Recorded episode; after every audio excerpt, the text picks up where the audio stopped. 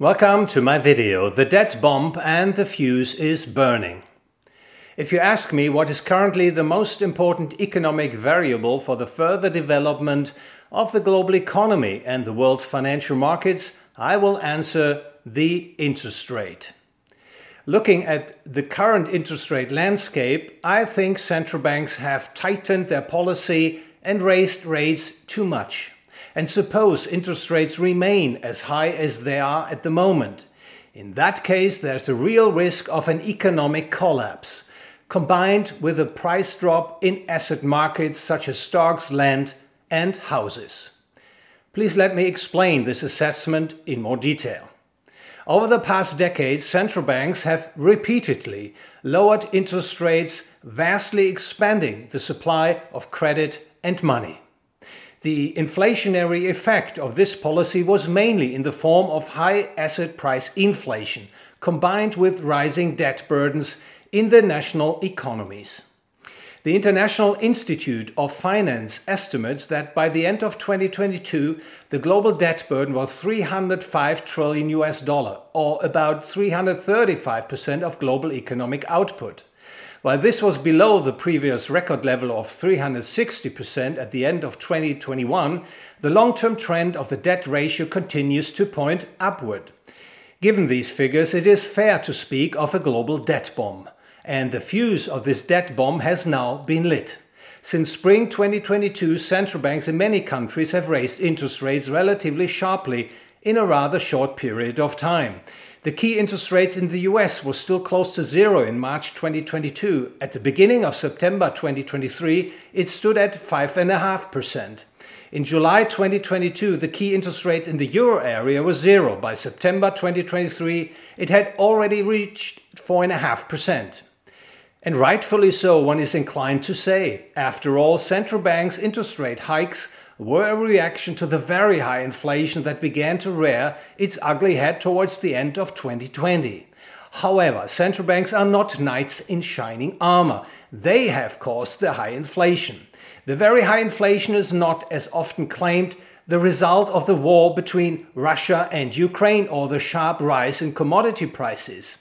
The very high inflation is the direct result of the dramatic monetary expansion caused by central banks since the beginning of 2020. For example, the US central bank had expanded the M2 money supply by up to 40%, and the ECB had increased the M3 money supply by up to 25%. As the supply of goods and services could not keep up with this increase, the result was an enormous monetary overhang, which has been reduced by an extremely sharp increase in goods prices. Meanwhile, rapid interest rate hikes have led to a collapse in money supply growth. In addition, the growth of bank loans has also ceased. Together, this leads to a slowdown of the economy and causes liquidity in financial markets to dry up.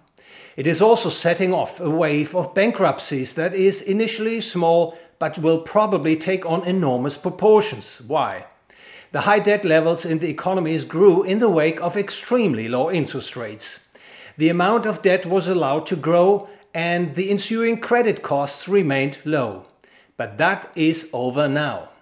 If a portion of, say, 20% of the outstanding debt comes due each year, debtors, to the extent that they are unwilling or unable to repay their debt, must take out new loans, which carry a significantly higher interest rate.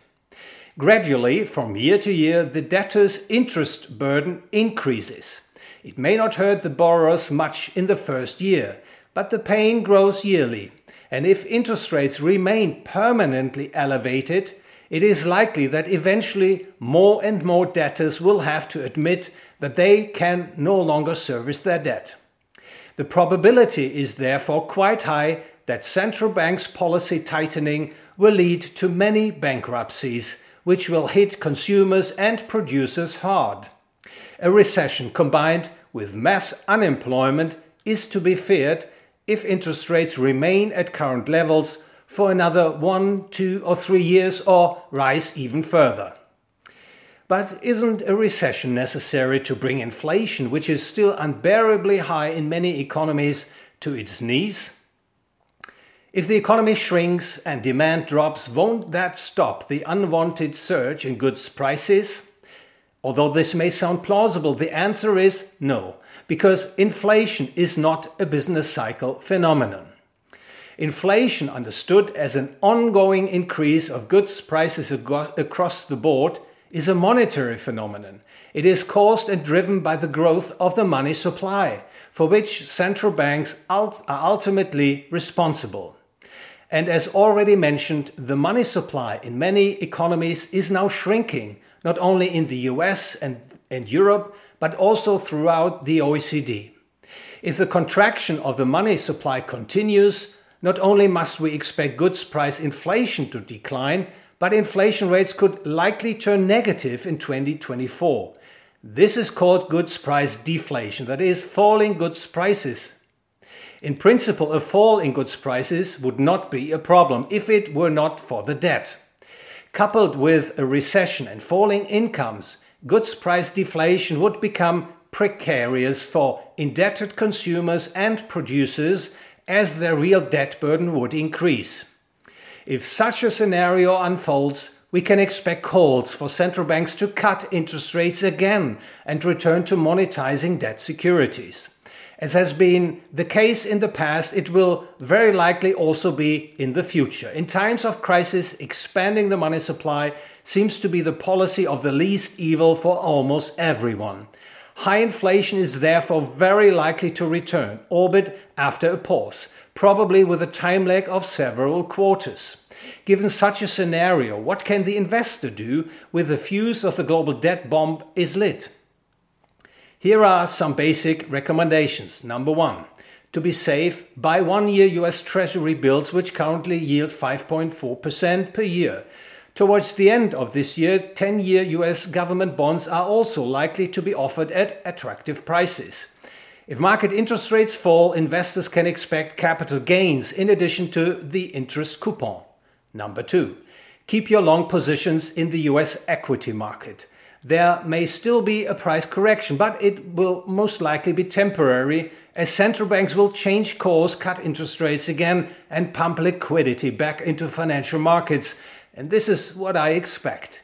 You might want to favor companies that are known for steady dividend payments. Number three, you should minimize cash holdings in euro, Japanese yen, British pounds, and others. Your precautionary cash holdings, that is, the funds that are not immediately needed for payments, should be held in US dollars, Swiss franc, and in gold and silver, which I think will pay off at least in the long run. Number four, investors from the Eurozone and Japan should reduce their dependence on their national currencies. The price corrections in these asset markets are not yet sufficient to provide attractive entry levels. Thank you very much for your attention. If you enjoyed the video, please like, share, ring the bell and follow my channel.